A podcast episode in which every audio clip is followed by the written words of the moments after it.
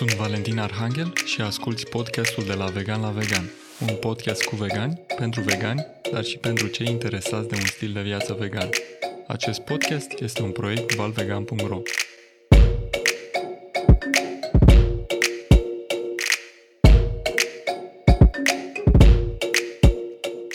Bine ai revenit la podcastul de la Vegan la Vegan, episodul 4 din sezonul 2.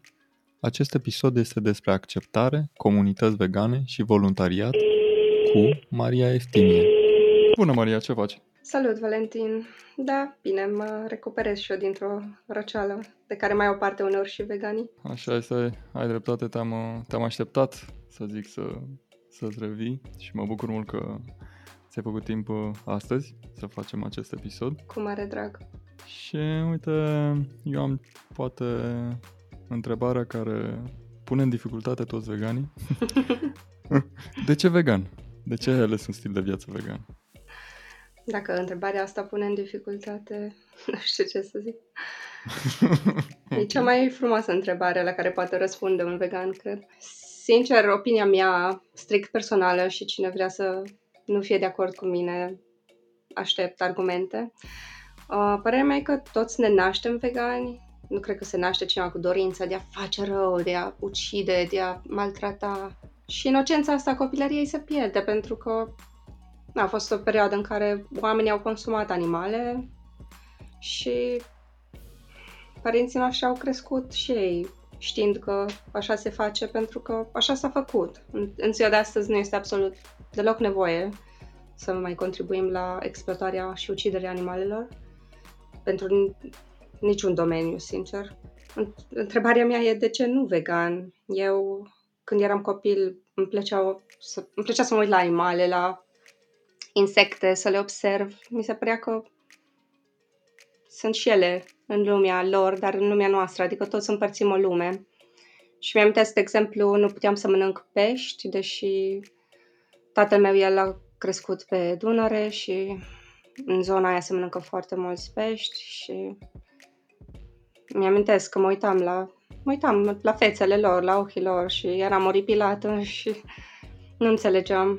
Și primul animal mamifer pe care am refuzat să-l mănânc a fost mielul, adică așa în mod conștient să zic, că posibil că am mai refuzat carne până atunci. Nu mi-a plăcut niciodată gustul cărnii. Și asta când se întâmpla, îți mai aduce aminte? Uh, cred că aveam vreo 5-6 ani când am fost la piață. Eu eram prietenă cu foarte mulți căței din cartier, știi cum era pe vremuri cu câinii de cartier. Și când am fost la piață în perioada Paștelui, um, erau acolo miei și vii și beliți. Cred că erau și vii și beliți. În fine, eu mi-am că am văzut un miel care era fără piele pe el, erau copitele tăiate și capul tăiat tăiat. Sau, nu, avea cap. Avea cap, erau doar copitele tăiate. Și era așa, în, în sânge. Uh, na, nu știu, pentru mine a fost absolut șocant să văd imaginea aceea și așa ca imagine vizuală, mi s-a părut că seamănă extraordinar de bine cu un câine. Eu, prietenii mei, nu aveam pe vremea aia. Și efectiv am făcut conexiunea asta, că știam că eu iubesc câinii și am văzut animalul ăsta care arată exact ca un câine și mort și am întrebat de ce e mort, că oamenii trebuie să-l mănânce, ce? Și am refuzat categoric să mănânc miel sau oaie de atunci. Adică nu cred că am mâncat în viața mea. Și știu că are și un miros mai specific, adică când îl simt deja mi... când eram mică, deja știam că ok, nu e ok. Ca să nu mai zic, când auzeam că se taie porci, plângeam, mergeam, ascundeam pe undeva. Și am fost un copil foarte sensibil. Pe mine m-au afectat foarte mult uh, treburile astea când, când vedeam suferință, nu doar la animale și la oameni, evident, doar că n-am văzut oameni uciși, știi? În schimb, am văzut porci uciși, pești uciși, găini ucise. Și de la momentul acesta al pieții, uh, ce s-a, ce s-a mai întâmplat? Adică cum ai ajuns de a ales să... Disonanța cognitivă a fost destul de puternică, precum îi cu oameni în general. Mm. Trăind la oraș și majoritatea mâncării, să zic așa, că acum nu mai consider mâncare ce mâncam atunci, venea pachetată, venea gata pregătită, nu venea mama cu o găină vie să-i taie capul acasă. Și da, am, mâncat, am mâncat animale până în 2008, când eram în anul întâi de facultate. Și într-o seară stăteam pe Facebook, a apăruse Facebook-ul cu un an înainte, cred. Și cineva a postat Earthlings, a postat un link către YouTube și am intrat să văd și eu filmul ăsta, Pământenii, zice pe românește. Cred că a mai fost menționat pe aici. Și am, am fost absolut șocată și înfuriată față de mine că și eu contribuisem și nu știam. Deci eu eram deja plecată de acasă de câțiva ani și mi-am mai gătit și am gătit și animale și de fapt în seara aceea gătisem un pui care nu știu, erau copănele sau ce erau piciorușele puiului și aveau au pielea aia cu un pic de pene și trebuie pârpălit la foc și după aia nu știu ce am făcut, șnițele, am făcut ceva. Și în timp ce mă uitam la film, am început să-mi miros mâinile, mâinile cu care manipulasem trupul unui animal, care până înainte să văd filmul, nu le asociam cu trupul unui animal, le asociam cu mâncare. Și miroseam mâinile și dintr-o dată miroseau a moarte. De fapt, nu era în capul meu, doar că eu nu asociasem înainte realitatea. Pentru că altfel n-aș fi putut să mănânc chestiile astea. Și am început să plâng, adică am plâns, cred că tot filmul, m-am spălat pe mâini de vreo 60 de ori, nu știam ce să mai fac să scot mirosul de moarte din mâini și m-am culcat cu, cu gândul ăsta că eu nu vreau să mai particip la uciderea niciunui animal, chiar dacă n-am făcut-o eu cu mâna mea. Um, da, și vreau să spun asta că mi se pare important. Pentru mine a fost, a fost violent um, ce s-a întâmplat în mine. Mi-a fost foarte greu să să mă iert, să mă accept că am contribuit la suferința atâtor animale și furia asta n-am știut cum să o gestionez. Nu-mi dădeam, de fapt, seama conștient ce se întâmplă în mine. Eram foarte tânără atunci și, efectiv, um, da, am refulat-o pe alții, adică am zis la oameni că mănâncă cadavre și am vorbit urât cu oamenii care mâncau animale atunci. Am pierdut foarte mulți prieteni în perioada aia. Ce s-a întâmplat de a doua zi? Um, după film. Cum ai, uh, cum ai procedat? Cumva știam că sunt vegană, cumva nu știam termenii, nu știam nici vegetarian ce înseamnă, nu cunoșteam pe absolut nimeni, vegan, vegetarian, nu știam nimic practic și am mai căutat așa câte un video și m-am... Știu că mulți vegani nu vor fi de acord cu mine, mai ales veganii ăștia mai aboliționiști, că sunt mulți sunt fani, uh, nu știu că pronunț bine numele, Gary Jurovski, cred. Uh, a fost un videoclip de-a lui, ținea o prelegere la o facultate, a fost printre primele care circulaseră, circulaseră pe internet. Era... Vorbea cu foarte multă pasiune, cu care am empatizat, însă în același timp mi se părea că era foarte... care e cuvântul în română? reckless, parcă nu îi păsa de consecințe. Um, și a zis și că a fost la pușcărie, câte animale a salvat el, că a intrat în ferme și cumva eu nu, în momentul al vieții nu puteam, adică nici măcar nu puteam imagina că aș face așa ceva sau dacă aș face așa ceva. Mi se părea că e ceva total opus la tot ce sunt eu. Eu am asociat veganismul cu el și atunci am asociat veganismul cu ceva în care trebuie să iei acțiune directă. Și eu nu eram deloc pregătită de așa ceva. Încă nici nu se așezaseră bine lucrurile în capul meu și atunci cumva pentru mine a fost ok, nu, aparent nu sunt vegan, deși știam cumva că aș vrea să fiu pentru că rezonam cu foarte multe lucruri, uh, pentru că nu vreau să exploatez animalele în niciun fel. Um, eu am cetat să mănânc animale din ziua aia de când m-am uitat la Earthlings mă rog, de a doua zi, când ziua n-am mai mâncat nimic, dar uh, nu am renunțat să consum, nu am încetat să consum lactate și ouă și nici miere, de fapt.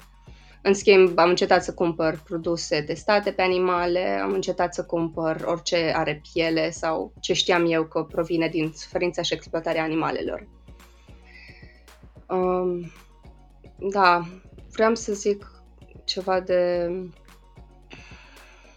de importanța asta, faptului că nu cunoșteam pe nimeni. Mie îmi spuneau oamenii apropiați, să zic, familia, prieteni, că nu este posibil să trăiești fără să mănânci carne. Cumva știam că poate, că trebuie să fie posibil, că cu siguranță sunt oameni care nu mănâncă animale, însă chiar o instalat o frică în mine. Faptul că auzeam asta destul de des, faptul că nu cunoșteam vegani sau vegetariani. Frica asta, să știi că m-a reținut, m-a reținut un pic și în România este și foarte idilic, iluzionată ideea asta că vacile și găinile sunt fericite. De fapt, în general, animalele sunt fericite la noi pe ferme, că faptul că eu mai vedeam ocazional vaci pe câmp, mai vedeam găini în grădini, chiar la cunoștințe de ale mele, m-a ajutat să mențin ideea asta, care ulterior am aflat cât de eronată este, ideea că, de fapt, animalele sunt fericite și ele ne dau cu drag ouăle și laptele lor.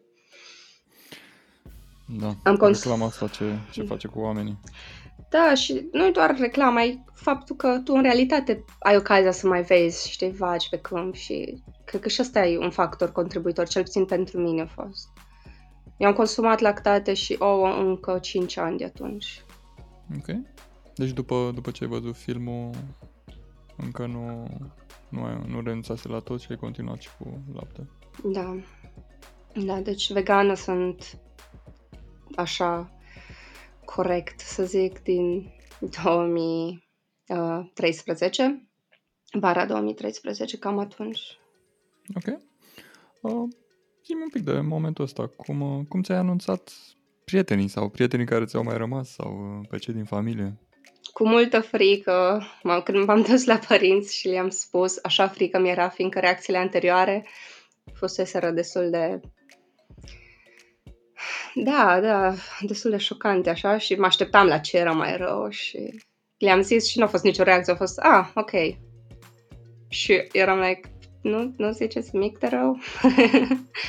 Pentru că, da, nu știu, chiar eram, chiar mă așteptam să, să nu fie de acord sau, dar cred că între timp și ei s-au mai educat și chiar dacă la început îmi spuneau că, sau spuneau ei lor, e doar o fază prin care trece, Maria o să-i treacă. Da, da. E posibil uh, să aibă legătură un pic și cu faptul că uh, nu mai erai acasă, uh, ai crescut și atunci cumva își luaseră uh, mâinile de pe tine, cum se zice în mm-hmm. poporul nostru. Eu am plecat la 15 ani de acasă, deci nu asta era ah, problema ah, okay, neapărat, okay. dar cred că, cred că mai avut și acces la alte informații Posibil, sau... Nu. Și cred că... Da, de fapt, eram plecată, eram plecată din țară în perioada aceea. Ce alte persoane te-au influențat uh, să renunți uh, la mm. toate mm. produsele animale? Uh, aici e un subiect foarte important. Uh, nevoia de comunitate, despre care voi vorbi mai târziu, dacă se va ivi ocazia. În principiu, cum spuneam, când am vrut, de fapt, să devin vegană, n-am avut, n-am cunoscut pe nimeni și uh, 2013, când am devenit vegană, cu partenerul meu de atunci am devenit împreună și atunci deja cunoscusem și alți vegani, locuiam în, în Dublin, în Irlanda, la ora actuală atunci. Și asta, asta m-a ajutat mult când am făcut-o singură. Da. Da, un sistem de suport, aș zice. Plus că era și grupul, primul grup uh-huh. uh, de vegani pe Facebook, care și eu l-am ajutat cu siguranță. Până acum, ție ce, ce-ți place cel mai mult la veganism? Faptul că pot trăi în acord cu valorile mele morale, reale și nu știu, cumva dacă există foarte multă suferință pe pământ, în lume și părerea mea e că dacă nu pot să ameliorez suferința care există oricum, măcar nu cauza alta și mă bucur că pot cât pot să nu contribui la mai multă suferință. ba chiar aș vrea să, să ameliorez din suferința existentă. A, și pe cealaltă parte, ce nu-ți place la veganism? La veganism sau... Adică la veganism în sine? Uh, da, la stil de viață, orice related cu veganismul, ce, ce nu-ți place. Că s-a răspândit așa greu și așa târziu și mi se pare că oamenii prea ancorați în hedonismul ăsta în care ei se îndoapă cu, cu animale fără să conștientizeze ce cauzează, inclusiv pandemii sunt cauzate de faptul că animalele sunt ținute în felurile în care sunt ținute și crescute și ucise. Și da, până la urmă, na, veganismul e o mișcare creată de oameni și oamenii sunt cei care pot să o facă să fie mai bună sau mai rea. În contradicție cu tine, eu am o părere că se mișcă destul de repede veganismul. Uh, știu că la un moment dat am dat și peste un articol de el menționa ca uh, cel mai rapid răspândit curent de când există omenirea. Dar acum poate să fi uh, fost doar în biasul meu și să mă gândesc la, la el mereu, la fraza asta. Dar uitându-mă în jur, uh, parcă îmi dă un pic așa de, de speranță. Nu știu, mă uit la produse, la discuții, la tot felul de, de subiecte uh, legate de animale care vin din ce în ce mai puternic în față. Adică, într-un fel, uh-huh. ca parte a veganismului, așa o, ce puțin așa o văd eu, uh, discutăm și despre altceva decât despre noi. Adică cumva ne-am fo- ne focusăm, ne-am schimbat concentrarea și către cei de lângă noi, de prin prejur. Și într-un fel este adevărat că în noi, să zic așa, uh, arde să se întâmple mai repede, chiar de mâine, dacă se poate, toată lumea să semneze, să... De ieri, de ieri. Legi, să... Da, ok, de ieri, uite, de la altele. să fie acum, momentul da. ăsta. Însă, atunci când mă gândesc la asta, mi-aduc aminte că și mie mi-a luat, nu știu, 20 și abia am 27 de ani să fac un switch. Uh-huh. Și cum spuneam și în alte podcasturi, eu oricum am pornit pe, de pe ideea de curiozitate, deci da. nu, nici nu aveam legăturile pe care le făceai tu, sau poate le făceam, dar nu le băgam în seamă. Hmm. Că, într-un fel, cam diferiți toți. Suntem, suntem și da. eu m-aș bucura, sincer, foarte mult să ai dreptate și să, să crească în modul în care să nu se oprească, însă din alte mișcări pentru drepturi, mă rog, umane, spre exemplu, dacă te uiți, a fost așa o perioadă de crescendo și după aia a atins un plafon și după aia a cam scăzut. Nu s-a mai discutat așa mult despre problemele astea, cum sunt drepturi pentru minorități, pentru femei, pentru... E, așa este, dar cred că adică e bine că s-au întâmplat, adică s-a întâmplat să zic, pentru că acum pare, cel puțin pentru mine, pare mai ușoară abordarea uh, la fel, la ceva ce nu ține de noi și o abordare, să zic, a mediului, a problemelor ecologice, uh, care nu erau atât de, adică nu vorbeam atât de mult despre ele, nu erau în interesul nostru. Da. Okay? Uh, iar acum de legat de schimbarea asta mai abruptă, din ce informații mai urmăresc și eu și mai citesc și încerc să iau din toate părțile, uh, cred că un factor uh, economic și un factor evident legat de mediu vor influența foarte mult o schimbare înspre o, un stil de viață vegan. Și mă, ref, mă refer aici pentru că, din păcate, na, se încearcă un rațional, să zic, și se vor uita mai mult în partea de cifre, cât costă o fermă comparativ cu nu știu, o, o grădină în permacultură comparativ da. și atunci uh, cred că aici se vor întâmpla mai multe no.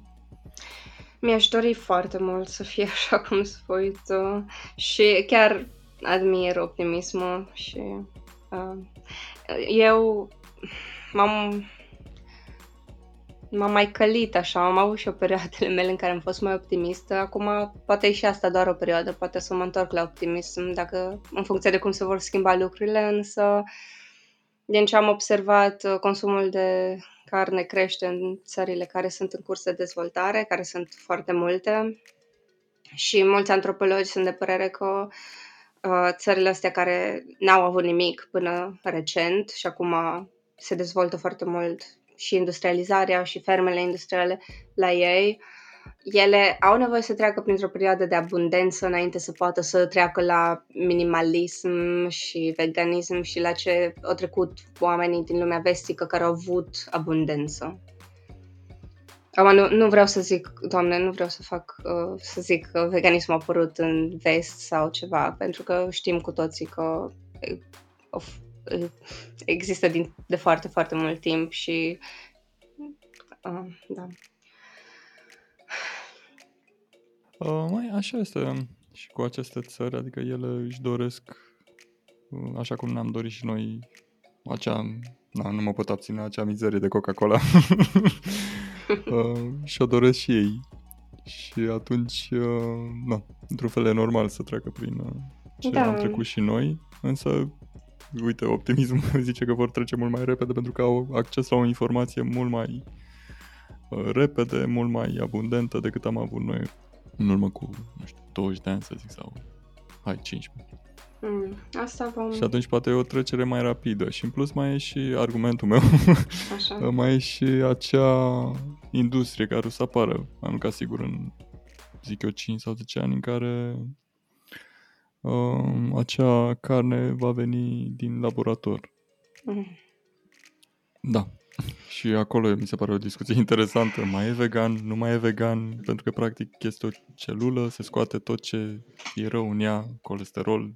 Din punctul meu de grăsmin. vedere, da, din punctul meu de vedere, vegan, definiția veganismului e foarte clară și spune uh-huh, că uh-huh. Vegan, veganism cauți să faci cât mai puțin rău cu putință. Acum, dacă oamenii consideră că ei au nevoie de celula animală în organismul lor și dacă celula asta animală poate fi extrasă într-un fel care nu ucide, nu sclăvește, nu dăunează nimănui, din punctul meu de vedere, e vegan. Acum, sunt convinsă că sunt oameni care nu sunt de acord cu mine. Avem și noi pe, pe grupul nostru de mâncare, avem destui care la fiecare postare cu ceva ce seamănă cu ceva din cu ceva alimente non-vegane, dar de ce trebuie să, să semene? De ce trebuie să mâncați ceva ce seamănă?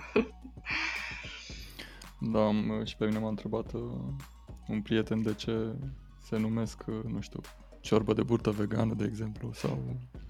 Iar explicația mea a fost, uh, așa o văd eu, e mult mai ușor să faci asociere cu ceva ce știai deja. Exact, exact. Și multă lume renunță nu din cauza că nu le plăcea anumite produse, alimente sau mâncăruri mai ales, ci din cauza că vor să nu facă rău animalelor. Și mâncarea e foarte uh, strâns legată de identitatea noastră. Până la urmă, dacă mama ta îți făcea ciorbă de burtă și îți trezește imaginea de ciorbă de burtă, un sentiment de căldură, de cămin cald, de iubirea mamei tale, de ce să nu te bucuri de ciorbă de burtă pentru care nu a fost măcelărită nicio burtă? Adică despre aia e da. vorba până la urmă. Așa este. Uh, înainte de a merge așa și în celelalte seturi de întrebări, uh, ce sfaturi ai da cuiva care ascultă în momentul ăsta podcastul, e interesat de un stil de viață vegan, dar încă nu a făcut pasul? Depinde, depinde de persoană. Până la urmă, Acum, pentru mine personal a fost importantă mm, important a fost să am un grup de suport, să am oameni în jurul meu care și ei practică acest stil de viață. Dar pentru alții poate e nevoie mai mult de acces la informații, poate nu știu cu ce se mănâncă, poate chiar trebuie să intre pe grupul ce mănâncă veganii și să-și caute rețete sau poate vor să facă chiar un curs de nutriție ca să fie siguri că nu o să le lipsească nimic. Acum, fiecare în funcție de nevoile lor personale, că, cum ai spus, suntem diferiți. Dar uh, ce e important e să, să și ceară ajutorul, că comunitate avem și chiar dacă mai sunt și mere putrede și pe la noi, sunt destui care vor să ajute. E loc pentru toată lumea, cum, cum se zice. Așa e. Ceva interesant și sunt foarte curios. Uh, Tu ai avut vreun moment când ai vrut să renunți la veganism până acum? um, da, adică foarte multe. Nu? De ce? Cum, cum ai ajuns în momentul acela? Uh, hai că-ți menționez câteva și zic și... Unu, uite, unul cel mai, cel mai dur. Păi unul zic, în 2009 chiar eram hotărâtă că, bă, eu acum chiar vreau să fiu vegană, dar nu mă interesează că Gary Jurovski a fost la pușcărie, eu o să încerc să, da, mănânc vegan. Habar n-aveam ce să mănânc și mi-am făcut orez și ciuperci, că era singura rețetă vegană pe care o știam și după ce am mâncat trei zile orez cu ciuperci, am zis că bag ceva în veganismul ăsta. nu mai pot să mănânc orez cu ciuperci. ok. Și m-am întors la ou și la brânză, din păcate. Dar Am înțeles. ce vreau să zic e că am avut foarte multe momente în care mă, mă rodea foamea. Eu am un corp mai sensibil și sunt foarte sensibilă dacă, am, dacă îmi lipsește somnul sau dacă îmi lipsește mâncarea, nu sunt ok. Și recunosc, când mi-era foame de foarte multe ori, visam la orice, orice are multe calorii. Creierul meu nu, nu le mai interesa la ora aia. Puteam să... Bine, nu mâncam orice, doar că în capul meu aș fi putut mânca orice. Și mi-am dat seama că dacă mă... Îți dai seama, eram și... Încă eram studentă și nu aveam cea mai mare grijă de mine, că aveam viață de studentă. Nu? Normal. Nu te învață nimeni în facultate să ai grijă de tine. Nici măcar de altul. Nici nu știu ce te învață în facultate, Da. nu mi-aduc aminte. Da, deși în școala primară ar trebui să te învețe să ai grijă de tine. Ideea e că, da, pentru mine a fost uh, important să-mi dau seama, ok, trebuie să nu mă flămânzesc ca să nu am tot fel de cravings și idei. Că până la urmă, știi, mâncam un wrap vegan și mă gândeam, parcă m-aș fi sătura mai bine dacă mă puneam și niște brânză. Ok, ok. Dar, uh, evident, aveam în cap imaginile cu vițelușii separați de mame, care ăla a fost un factor foarte important în renunțarea la lactate. La ouă mi-a fost chiar ușor, surprinzător, dar în, locuiam în Irlanda, unde au lactatele astea, brânz, brânzeturile alea maturate, care, din fericire, acum există în varianta vegană. Yay! Da, da.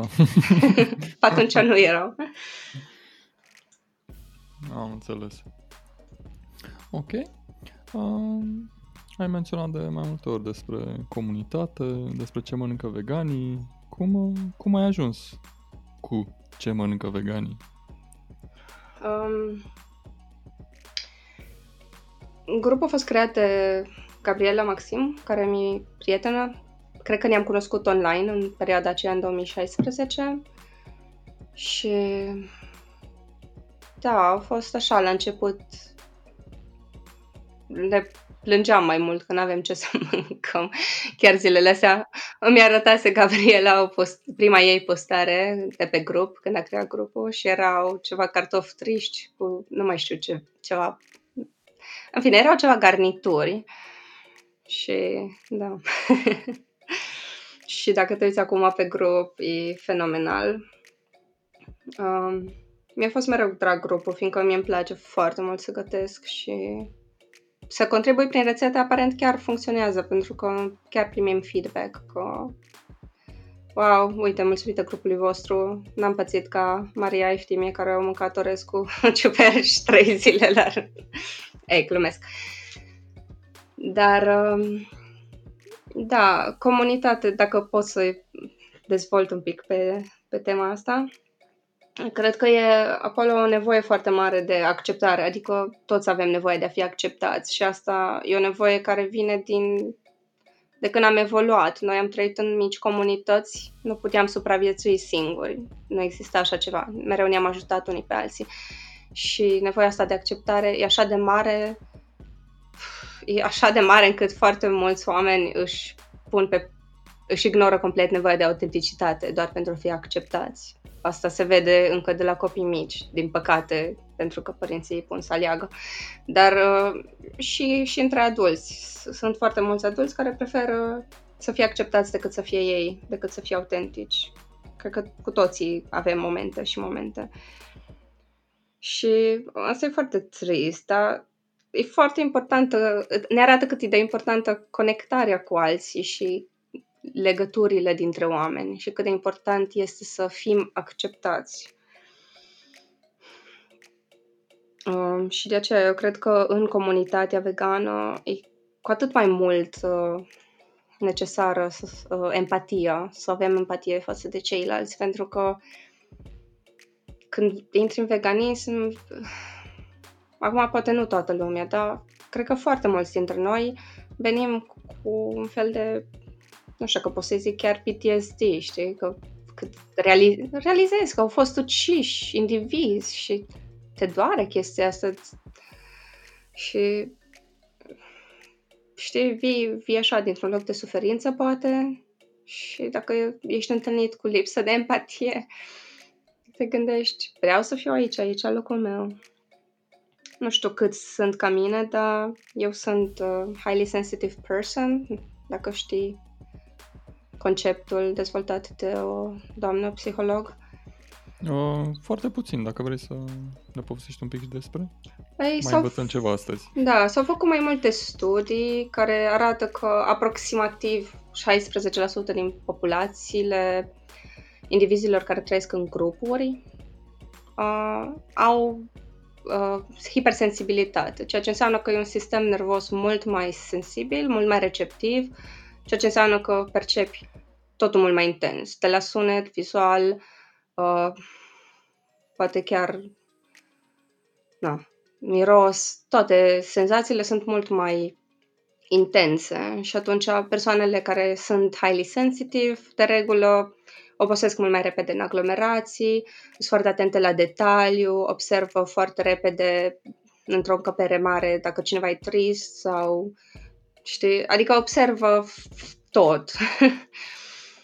Uh, foarte intens. Explicația din punct de vedere evolutiv a acestui, acestei trăsături, să spun așa, ar fi că indivizii aceștia puteau să anunțe un pericol anticipat, că majoritatea din grup erau focusați pe a găsi hrană sau a face whatever, a fi prezenți acolo în moment, însă indivizii highly sensitive, adică foarte sensibili, ei sunt mult mai receptivi și atunci pot să sesizeze ok, e un prădător care se apropie din zona aia și poate să notifice grupul, ok, we have to run. Um, dar testul l-au făcut inclusiv pe, pe bebeluși, din păcate. Au fost expuși la un uh, stimul, la un stimul extern. Nu mai știu acum vârsta bebelușilor. Și tot așa, cam același procentaj de bebeluși uh, au reacționat mult mai violent, mult mai uh, au plâns mai repede sau manifestat mult mai repede și a fost măsurat din sânge, mi se pare, nivelul de cortizol și alți hormoni de stres și ei aveau nivelul mult mai ridicat la același stimul la care majoritatea bebelușilor nu aveau niciun, niciun stres, să zic așa. Ok. Și tu cum ai aflat că faci parte din cei 16%? Um, mi-a spus o colegă de apartament când locuiam în Irlanda că a observat că sunt mai sensibilă și mi-a zis că o să citesc cartea respectivă dacă sunt curioasă. Și am fost curioasă și eram like, wow, wow! Toată viața mi-a zis oamenii că ceva e greșit cu mine și uite, totuși că poate e un lucru bun. Uh, hai să ne întoarcem un pic la nevoia de acceptare înainte să Începem uh, acest interviu. Mi-ai povestit un pic despre structura pe care o ai tu notată. uh, și uh, mi-ai spus și despre o experiență de-a ta, aceea de a fi exclusă dintr-o comunitate. Da. Uh, vrei să dezvolți un pic cum s-a întâmplat, ce s-a întâmplat? Uh, nu aș vrea să intru în detalii, nici nu aș vrea să dau numele grupului, dar uh, eram foarte implicată într-un grup vegan și chiar ziceam că e a doua mea familie. Și implicarea aceasta, crezi că tot din nevoia ta de acceptare a pornit? Mm, da, eram foarte bucuroasă că am găsit o comunitate vegană închegată și foarte activă în activism. Um, vreau să zic că încă nu am trecut peste suferința care mi-a fost cauzată din cauza uh, faptului că am fost exclusă din grupul respectiv. Am realizat că au fost, de fapt, două nevoi foarte importante de ale mele care au, pur și simplu au dispărut așa dintr-o dată, fără prea multe explicații sau fără să înțeleg exact de ce s-au întâmplat lucrurile așa. Respectiv, era nevoia de comunitate, într-adevăr, nevoia de apartenență și totodată era nevoia de, mm, cred că însemnătate este pe românește, the need of meaning, pentru că mi-am dădea foarte multă însemnătate să fac lucruri pentru animale. Plus că am rămas fără job din cauza la faptul că am fost exclusă, pentru că da, urma să lucrez acolo și uh, da, încă, încă am durere și mi-am găsit uh, reziliență. Asta e cuvântul românesc? Îmi cer scuze, așa. Reziliență? E corect? Uh, pot să fiu de acord cu tine, dar, uh, sincer, nu știu nici exact. um, Definiția lui nu prea Puterea să, să, nu să depășesc, că depășit, nu știu dacă am depășit uh, durerea Uh, dar să trăiesc cu ea. Am găsit puterea asta în alte comunități, uh, respectiv în comunitatea budistă din Cluj, în care m-am alăturat, și grupul de comunicare non-violentă, care mi-e foarte drag. Și, uite, și în budism, Sangha e cea mai importantă chestie, e cheia la tot, că fără Sangha nu ai budism, practic. Și, uh, și comunic comunitatea non-violentă, uh, mă rog, comunitatea de comunicare non-violentă mi-e foarte dragă și uh, dacă vrei o să povestesc foarte puțin și despre asta. Dar uh, da, asta este, asta e adevărul. În comunitate se, se întâmplă totul. Nu? Fără comunitate nu, nu ai nimic. Uh, comuni- dacă, da. Dacă îți pot propune un mic exercițiu care pe mine m-a ajutat de mai multe ori, când ai așa, mai găsești două minute și închizi ochii, poate găsești, să zic așa, puterea prin care să te gândești la situație și la persoanele care te-au exclus din această comunitate și pur și simplu să le îmbrățișezi pe mine m-a ajutat în nu foarte multe momente dificile pentru că am, s-a schimbat cu totul toată paradigma din sufletul meu, să zic. Mm. Am... Și eu știu, poate, da. poate te ajută și pe tine. Am făcut diverse exerciții de acest gen. Am făcut multe practici de vindecare, să zic așa. Mm, și într-unele chiar era așa că te pui în față așa, în imaginația ta cu persoana care ți-a cauzat sau care consider că ți-a cauzat suferință. Și da, e un exercițiu interesant și poate fi bun. Um, am un cunoscut un teacher din budism, un om excepțional, Nick Scott se numește, practică în Irlanda, unde are o mică comunitate.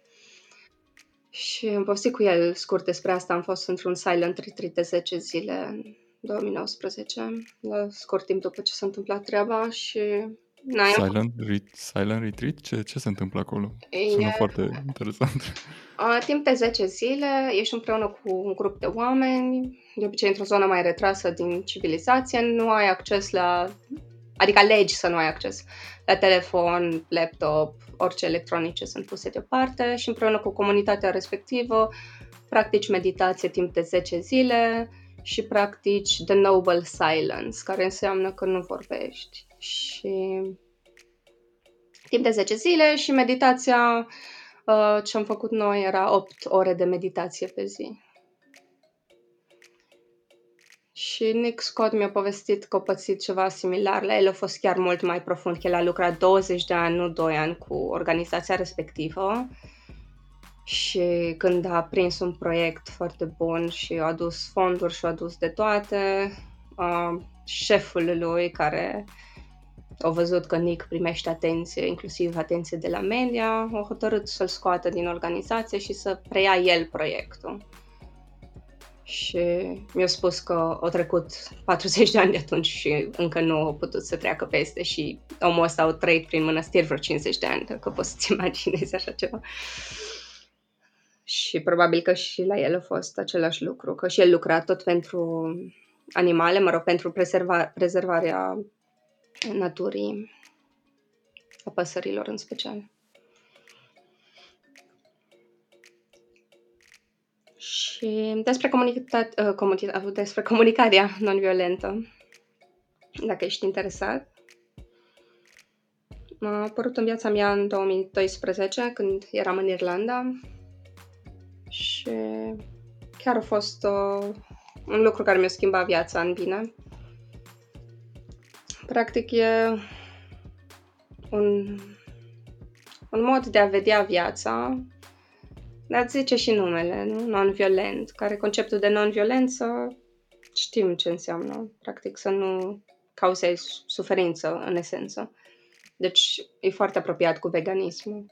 Ceea ce și budismul este, că și ei spun să nu ucizi. De aia sunt șocată când unii budiști mănâncă totuși lactate și unor chiar și animale. um, Dar această practică non-violentă se referă și la propria persoană? Uh, pentru că de multe ori uh, suntem răi cu noi. Hmm. Adică cam de acolo pornesc multe. Uh, pe de exemplu, când ne certăm, când n-am făcut ceva bine.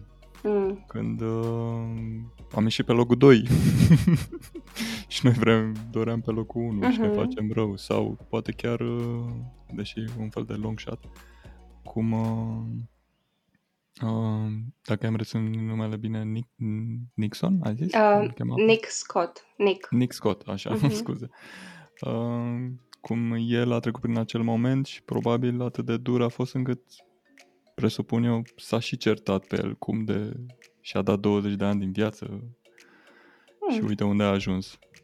Nu aș face presupunerea asta, dar înțeleg ce spui și cred că cred că de aceea e foarte importantă comunicarea non-violentă pentru că ne învață și să, să nu fim violenți cu noi. Și e trist că na, părinții noștri n-au știu mai bine, dar noi avem acces la informații și noi putem să știm mai bine și să facem mai bine și de aceea chiar încurajez lumea să învețe comunicare non-violentă, măcar așa ca strategie, dacă nu și chiar să o implementeze ca stil de viață și pe Facebook este pagina de comunicare non-violentă unde sunt postate evenimentele, sunt tot felul de workshop-uri și E foarte mișto tot ce se întâmplă uh-huh. acolo. Asta eram curios dacă tu uh, mai continui uh, și în România. Uh, rețin așa că foarte multe începuturi le-ai avut în, în Dublin. Da. Și um... cum continui în România? Cu ce? Păi uite că în toate lucrurile rele, aparent, se întâmplă și un bine. Faptul că am plecat de la, de la, din grupul, am fost dat afară din grupul respectiv, uh, m-a adus, de fapt, la grupul, mă rog, de comunicare non-violentă. Este Alexandru Moldovan care face...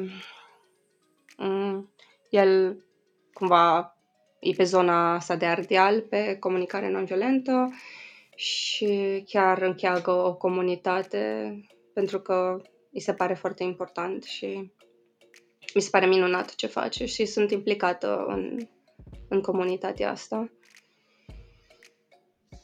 Și chiar, de fapt, încă nu am, încă nu a luat structură, formă, să zic, ideea asta, dar vreau să creez un grup de empatie și de învățare a comunicării non-violente. Da, și la budism m-am întors tot din cauza suferinței și probabil că și în, com- în ce mănâncă veganii m-am implicat mai mult pentru că rămăsese așa un gol. Și pentru mine e foarte important uh, grupul ce mănâncă veganii, fiindcă acolo chiar avem așa o comunitate foarte frumoasă de oameni. Mai apar și acolo oameni cu păreri mai puțin populare, încercăm să cu cât avem și noi energie, că nu avem tot timpul nelimitat. Știi glumița aia cu de unde și-au veganii proteină? Întrebarea adevărată e de unde și-au răbdarea.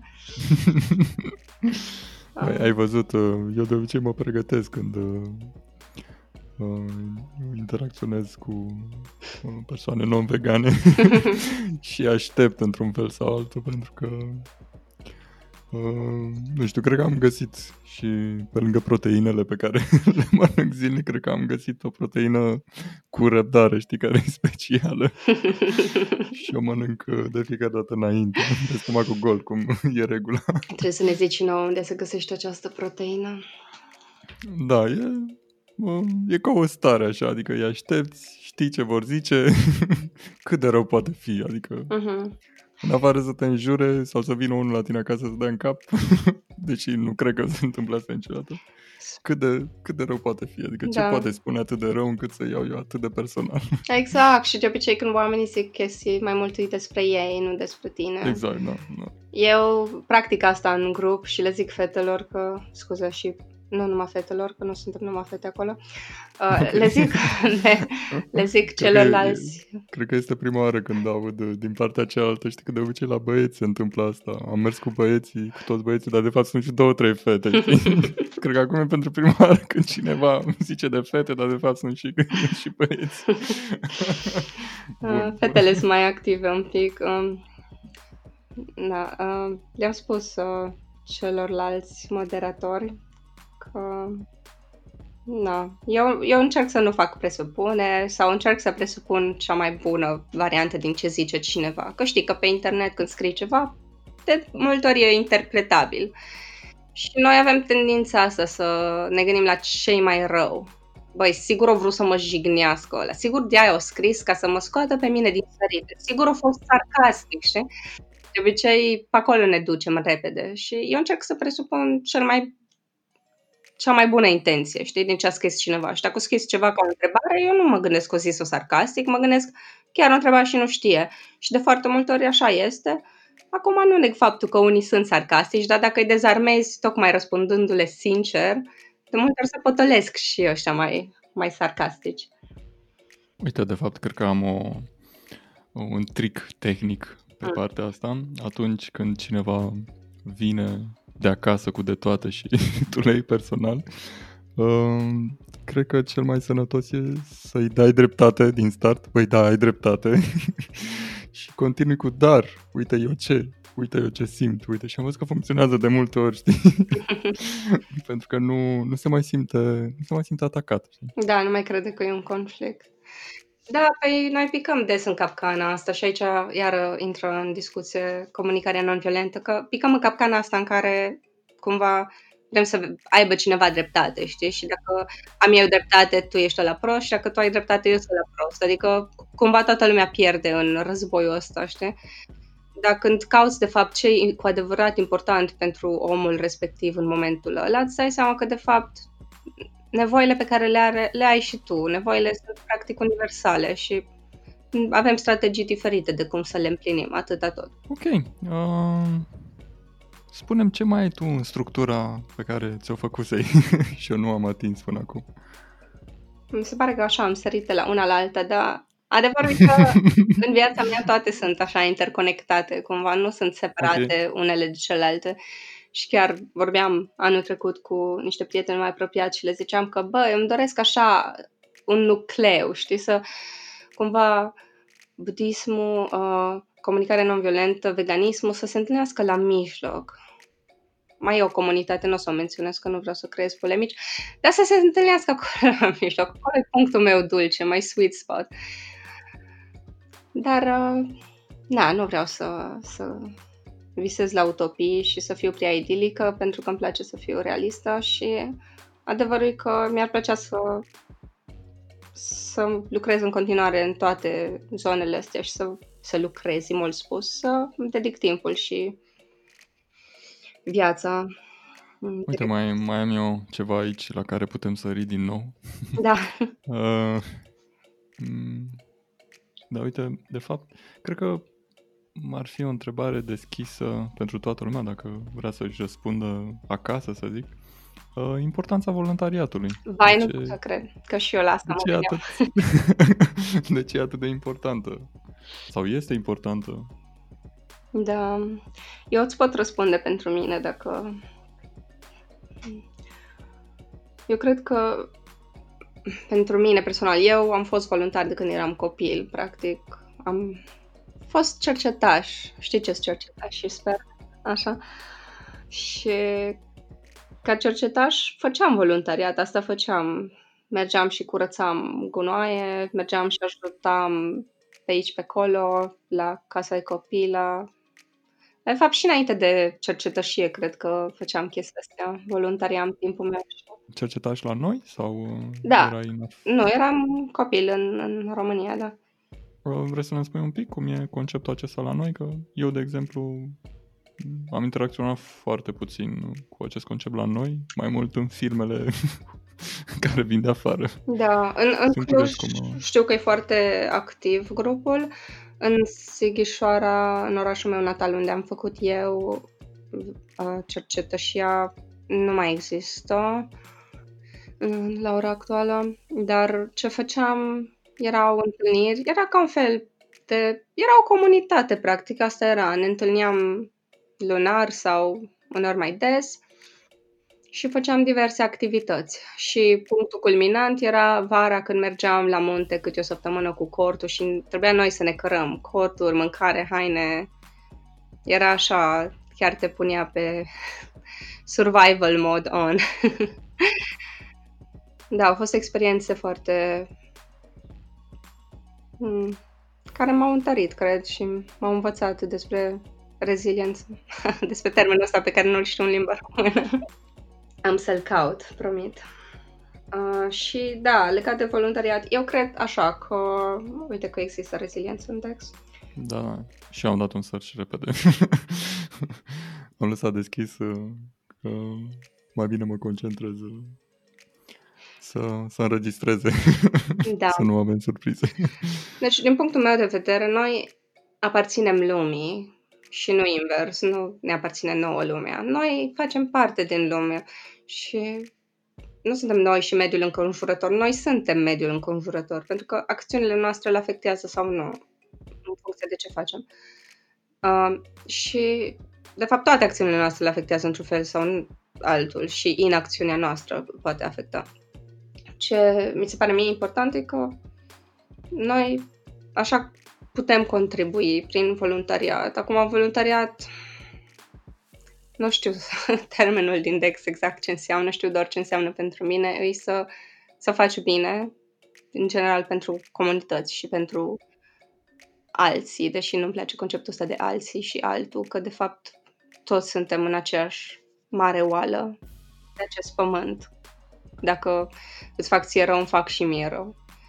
Aseară mă gândeam la un citat, care nu știu dacă e un citat, dar poate ar trebui să fie un citat.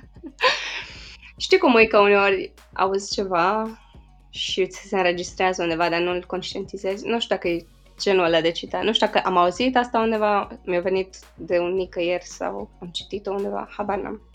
Dar m-am gândit ieri seara la chestia asta și am scris-o. Că și vegan nu trebuie să salvezi lumea. Tu îți faci partea ta, care este mai mult decât ce face majoritatea. Pentru că eu personal am pus foarte multă presiune pe mine de la, de la început de tot, din cauza lui Gary.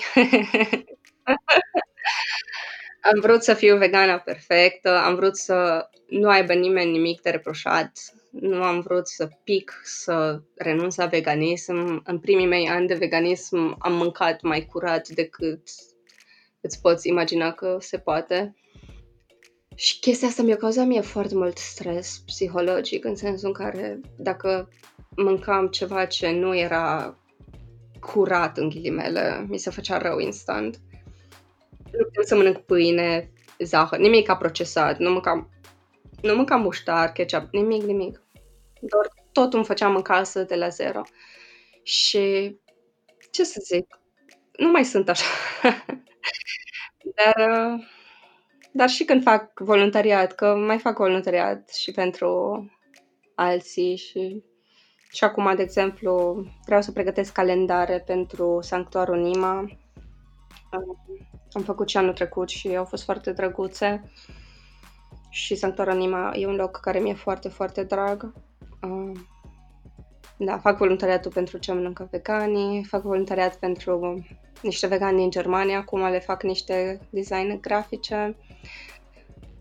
fac voluntariat pentru o prietenă dragă care e parte dintr-o asociație care fac uh, jocuri, uh, jocuri în board games, jocuri sociale de cărți uh, pe tema mediului și le fac ilustrațiile și părțile vizuale.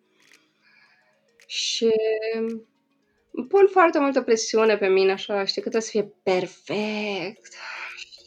Mă gândesc că dacă sunt alții ca mine, știi, cut yourself some slack, pentru că am ajuns și la burnout de vreo două ori și nu e frumos, e foarte greu să te recuperezi de acolo. Da, e o zonă interesantă și eu am avut tot vreo două ori, dar uh, consider că am învățat uh, ceva din ea, tocmai de am zis să fac de două ori.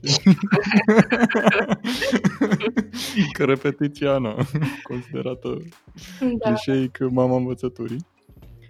Da, da, însă eu am, mi-am imaginat-o la fel, la un moment dat pur și simplu o frunză și frunza aia am văzut-o perfectă, indiferent când, cum este, ce face, pentru că momentan nu am conceptul sau nu știu dacă îl voi avea vreodată în care dacă tai frunza e o frunză tăiată în două, dar nu e ca și cum, nu știu cum să zic, se creează un vid sau uh, devine imperfectă. Mm-hmm. Nu, știu, nu știu dacă are sens. În sensul adică... că materia nu se pierde în sensul ăla. Exact, da, da. Și atunci pentru mine a fost un moment în care, adică după acel moment, uh, ca să mă duc și în cealaltă extremă de a ieși din acest perfecționism, uh, făceam lucruri destul de mici, le consideram eu. Unul dintre ele, când mergeam la prieten acasă, în loc să pun haina în cui sau un cuier, cum face toată lumea și totul e perfect, îi dădeam drumul jos, știi? Sperarea prietenei. da, exact. Și el, cum o pui, pui haina jos? Păi ce are? Nu e la tine acasă, știi? și făcând tot fel de mici chestii, am început cumva să nu mai tind, să zic, mm. spre această perfecțiune, ci să apreciez uh, perfecționa momentul în care sunt acum. Mâine, probabil, sigur. Mai avem răbdare, vedem ce se întâmplă. Foarte frumos. Păi, no. da, și eu cred. Imaginea mea. Și eu cred că perfecțiunea, de fapt, nici nu există, dar, na, dacă au... Eu cred că am și crescut așa, cu așteptări, cel puțin eu. Au fost așteptări de la mine, că și critică, că nu fac bine, nu fac bine. Și nevoia asta de acceptare, atunci a intervenit și a zis, Maria, trebuie să fii perfectă. da, sunt de acord. Eu de-abia după, nu știu, la fel, după 20 ceva de ani am început să fac niște lucruri de curiozitate mai mult. După ce am ieșit din acea presiune, trebuie să faci o facultate, trebuie să faci mai mult, trebuie să nu știu, da? Mai multe facultăți. Da, dacă e posibil, de ce nu? nu? Să fii acolo. Nu. No. Ok. Uh, pe scurt așa, cum arată o zi din viața ta? Ah, suntem în... Am voie să menționez trigger warning, pandemie. care e o realitate, nu? Da, ne afectează pe toți și cum să arate ziua mea? Păi lucrez de acasă. Nu contează acum că lucram și înainte de acasă, dar mă trezesc la șase, hrănesc pisicile, mă, mă hrănesc și pe mine dacă chiar mă trezesc la șase și mă apuc de lucru și termin munca seara târziu și după aia mă apuc de celălalt muncă. Dar nu acum când sunt răcită, acum chiar am stat și n-am făcut nimic. Dar uh, încerc să gătesc și să pun pe ce mănâncă veganii rețetă. Și am făcut acum spațiu public, tu știi deja. Um, mulți membri de pe ce mănâncă veganii s-au plâns că de ce este grupul uh, închis, adică nu e vizibil pentru me- alți membri de pe Facebook, dar nu este public în sensul că nu pot vedea postările decât dacă sunt în grup. Asta a fost opțiunea pe care o selectat-o Gabriela când a creat grupul și noi nu am știut că este un număr maxim de membri pe care dacă îl atingi odată tu nu mai poți să schimbi acea setare. Da, și după ce am depășit numărul respectiv, care atunci cred că era 2500 de membri, lumea a început să zică, bă, dar faceți-l public, că vreau să dau share, că vreau să dau share. Nu se poate, sorry. Și acum, anul ăsta ne-am gândit că dacă tot vrea lumea să dea share, să facem o pagină publică și cine vrea să șeruiască postările, să menționeze pe grup că vrea să fie postarea publică și noi o preluăm și o postăm și pe pagină, care pagina se numește tot ce mănâncă veganii. Uh-huh. Nu crezi că ați putea muta? Adică să încercați o mutare? Um, să faceți un grup nou și nu. pentru o lună de zile, două luni, două luni, pardon, să fie ambele grupuri și în felul ăsta e toată lumea anunțată, se mută. Mm, exclus. Nu, da? nu, nu funcționează okay. așa. Uh, chestia e că noi avem acum 43 de mii de membri și, evident, nu toată lumea e vegană și unii poate fost și aduși cu forță. Dar le mai prinde și lor bine să vadă câte o rețetă vegană, că avem și mulți membri care chiar zic că, bă, nu sunt vegan, dar încerc, uite, mai gătesc vegan de câteva ori pe săptămână. Și tot e ceva, știi? Și n-aș vrea să pierdem din membri, pentru că, până la urmă, grupul ăsta ajută și comunitatea vegană, dar ajută și animalele, indirect. Ok, am înțeles. Uh, am și notat că am și eu un grup la început pe undeva și până acum cred că tot la fel nu e public, dar o să mă uit mâine și să nu ajung în situația asta. da. Păi te consulți da. cu membrii, să le ceri consimțământul. Da, da, exact. Uh, înainte de a trece uh, mai departe, zi te rog, ce părere ai despre acest episod? Cum ți se pare? Cum ți se pare podcastul? Um, podcastul în general îmi place, am ascultat primele, nu știu să zic câte episoade, acum ultimele două, trei nu le-am ascultat încă. Mi se pare interesant. Mi-ar plăcea să am mai mult timp să pot să ascult mai mult podcasturi în general. Um, mi se pare drăguț că am auzit și de la oameni pe care îi cunosc și chestia asta mi se pare așa că e ca o închegare a comunității, poate de un loc în care ne cunoaște mai bine, afli lucruri pe care nu le știai, poate despre o persoană pe care o cunoști sau o persoană care, da, sau înve- da, înveți pur și simplu ceva nou la fiecare episod. Asta mi se pare foarte drăguț și chiar au fost povești, povești emoționante. Și pentru tine cum e acest podcast? Um, destul de provocator, dar cred că tot un cuvânt din engleză, challenging, acoperă un spectru mai larg de, de sentimente, să zic, sau o definiție mai bună. Uh, și încet, încet, uh, cumva învăț și de la, de la tine astăzi, învăț și de la mine cum să fac un podcast mai bun, adică și pe partea tehnică și încerc să, să depășesc și această expunere a vocii mele uh, într-un uh, podcast care pentru mine nu, e un pas destul de, de important. Mi-e place no. vocea ta. Nu știu de ce îi... Da, înțeleg, înțeleg că, A, că sunt multe. convingeri interioare care trebuie domo, domo lite sau uh-huh. dărâmate, nu-mi dau seama una din două. Sau înțelese. Da, sau înțelese, da. De ce nu? Bun, păi uh, hai să trecem și prin uh, ultimul set de întrebări care ți-am promis că îți vor da așa o... maximă. Bine, o putere maximă. Ah, okay. Dar, uh, dar Ana, nu te pot contrazice. Să fie primită. Exact, să vedem ce se întâmplă. Uh, prima întrebare care este un singur uh, lucru pe care ai vrea să-l schimbi în România în acest moment și de ce? Păi îmi cer un singur lucru și eu vorbeam de intersecționalitate mai devreme. uh, așa funcționăm uh, ca materie a creierului nostru cu un singur lucru, știi? Adică nu, nu suntem multitasking oricât ne-am dorit noi să facem Pot să 10 lucruri sistemul politic? Poftim? Poți să schimbi sistemul politic? Ce vrei tu? Păi, da, aș schimba sistemul politic, nu cu totul, doar că l-aș îmbunătăți și aș scoate subvențiile pentru fermele de animale. Ok, deci asta ar fi un prim pas. Să Oh, nu da. mai există subvenții. Mhm. Ai spus o schimbare, deci trebuie să aleg. Uh, ne poți spune un pic ce, de ce este important să nu mai fie subvenții?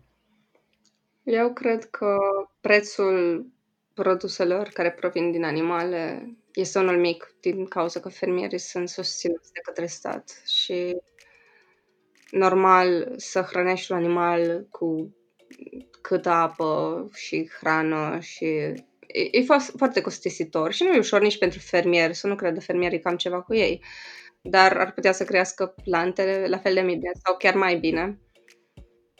Și, da, subvențiile specific pentru fermele de animale am specificat, pentru că îs, cred că ar trebui să fie mult mai multe subvenții pentru oamenii care cresc legume, fructe, hrană adevărată și sănătoasă. Și cred că pe lângă faptul că oamenii ar fi mai sănătoși ca și consecința faptului că ar mânca mai puțină sau chiar deloc, uh, puțină, mă rog, mai puține produse de origine animală, cred că Adică, inevitabil ar ajuta și animalele să nu mai fie însclăvite și torturate și ucise. Mhm. Ok.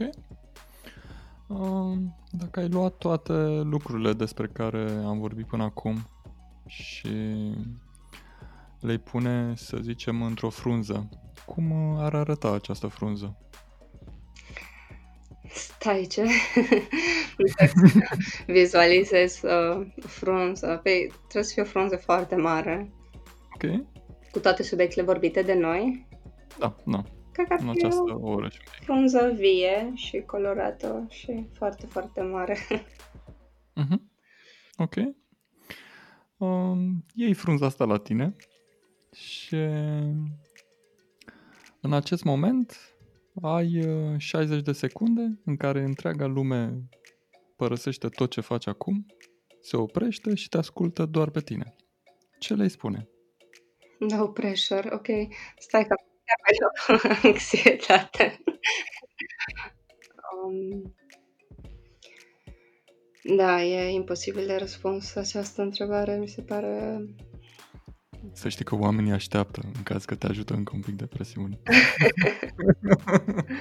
Le-aș spune să facă ce nu fac eu, să își ia timp pentru ei și să se gândească ce e important pentru ei în momentul ăsta și să facă asta în fiecare moment. După acest moment, să spunem diseară, uh, pregătești o cină vegană și ai posibilitatea să inviți uh, trei persoane în viață sau care nu mai sunt uh, printre noi. Cine ar fi aceste trei persoane și de ce le-ai invita? Păi mi-aș chema prieteni. uh, aș chema pe Doina Badia de la Anima Sanctuary, pe Gabriela Maxim, că ieri seara a făcut nachos și mi-a făcut poftă și am zis că să mâncăm nachos împreună. Ok. Pe Miștina Popescu. Uh-huh. Mai poți adăuga dacă vrei, e cina ta. Păi... Îl chemam și pe Caru să mănânce și el niște frunze acolo pe lângă. Ok, ok. uh, trebuie să ne spui cine e Caru pentru cine nu știe. Caru e vițelușul salvat de către Raluca, care acum el e rezident la Sanctuarul Nima. E un bebeluș gigantic. e, nu mai e bebeluș, dar încă se comportă așa ca un copilaj din ce-l văd eu. E încă, hai să zicem, adolescent. uh, ok. Uh, împreună cu invitații tăi, îți poți uh, imagina o lume în care uh, există un stil de viață 100% vegan? Cum ar arăta această lume? Uh, ar fi o lume fără pandemii, fără stresul încălzirii globale și o lume în care oamenii ar avea timp să studieze comunicarea non-violentă pentru că n-ar fi preocupat să meargă la spitale toată ziua și să-și cumpere de la farmacii medicamente pentru tensiune, tensiune arterială. Ok. și ar fi mai, mai buni unii cu alții și cu ei. Înșiși. Ok. Uh, atât? Da? Ok, bine, rămâne cu atât. Te, te așteptai la mai mult? Nu, eram curios, am zis să întreb, eu știu, poate ceva ce ai uitat sau... Păi, cred că astea ar fi punctele principale, că în rest ar fi paradis pe pământ, adică așa cum persoanele religioase spun că arăta raiul în care nu stăteau animale cu frică că le dă cineva cuțit sau glonț. Dacă viața ta ar fi un film, ce melodie îi pune pe fundal? Mai... Și cu melodii trebuie să răspund. Stai să mă... Dacă vrei, poți să refuzi, poți să faci ce vrei. da, da. O să mă gândesc două secunde pe care poți să le dai ulterior din interviu. Le lăsăm ca să mărim aștept, momentul de așteptări. nu știu, probabil piesa Wait de la M83. O, o voi căuta și o pun pe... O să pun link către melodie pe uh, pagina de pe podcast.valvegan.ro uh, Probabil una dintre întrebările importante așa de, încheie, de încheiere uh, este ceva ce nu te-am întrebat și crezi că ar fi trebuit să te întreb? Nu m-ai întrebat de unde mi-au proteinele. ok. Să terminăm așa într-o notă mai veselă. Maria, de unde ți proteinele? Să știi că postez pe centrul veganii aproape toate rețetele pe care le produc, produc, nu, produc e mult spus, pe care le gătesc, așa că vă invit cu drag pe grup să vedem de unde ne luăm proteinele. Ok, și în afară de, de grup, uh, unde te mai pot găsi și contacta ascultătorii podcastului de la Vegan la Vegan dacă vor să te întrebe mai multe sau să discute cu tine? Pe grup e cel mai sigur. În afară de grup, uh, mai am pagina mea de artist, Maria Eftimie Art, cred că se numește. Dacă, uh, nu am mai produs artă pentru că, cum am spus, timpul meu e foarte, foarte limitat și când fac artă sau, mă rog, graphic design sau ilustrații le fac pentru alții. Da, cine știe, poate în viitor. Eu am scris o carte pe care sper poate în viața asta să o și ilustrez și să o public, așa că poate, poate, poate să mai un pic, uh, măcar despre subiect?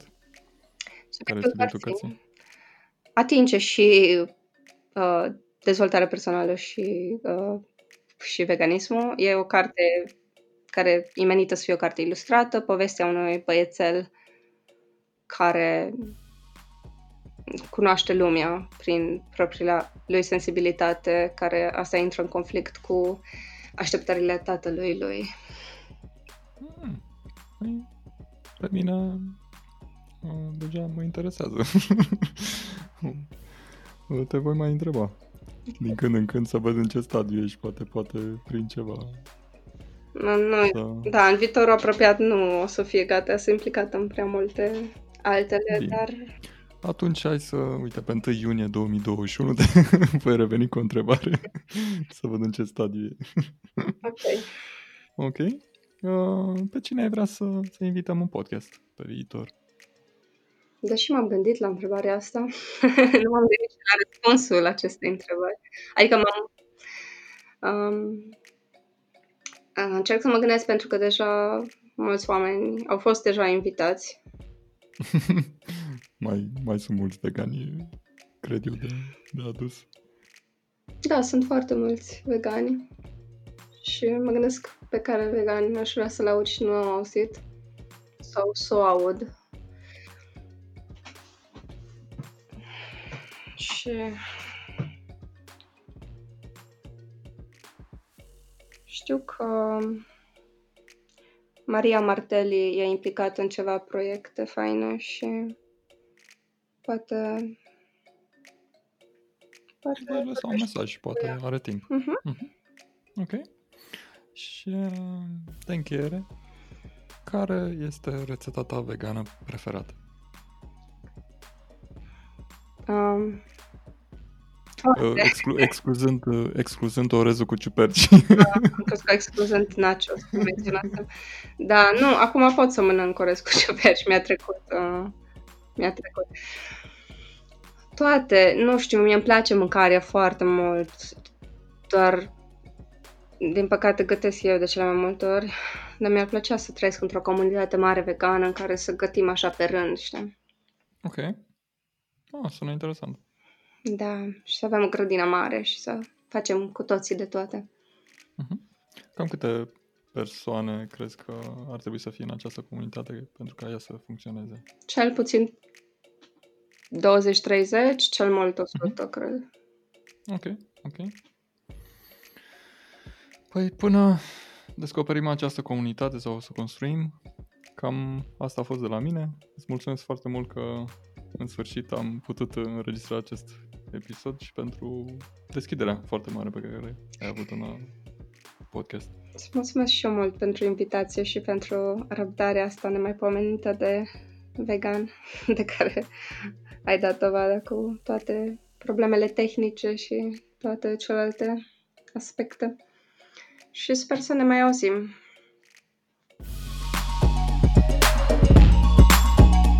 Toate linkurile menționate în podcast, cât și celelalte episoade de la Vegan la Vegan, se află pe podcast.valvegan.ro. Abonează-te gratuit la newsletter pentru a primi următorul episod din podcastul de la Vegan la Vegan și dacă ai posibilitatea să ne susții proiectul, intră acum pe podcast.valvegan.ro și urmează pașii de pe pagină. Altfel, un share acestui episod în rețelele tale de social media este de real ajutor. Îți place să scrii despre subiecte vegane? Scrie pe valvegan.ro. Mai multe detalii găsești pe website. Să nu uiți, te invit în podcast. Hai să povestim vegan pentru vegani. Trimite un e-mail cu titlul Vreau un podcast la podcast.aronvalvegan.ro împreună cu datele tale de contact și un profil de social media. Pe curând, sunt Valentin Arhangel și ai ascultat podcastul de la Vegan la Vegan, un proiect valvegan.ro.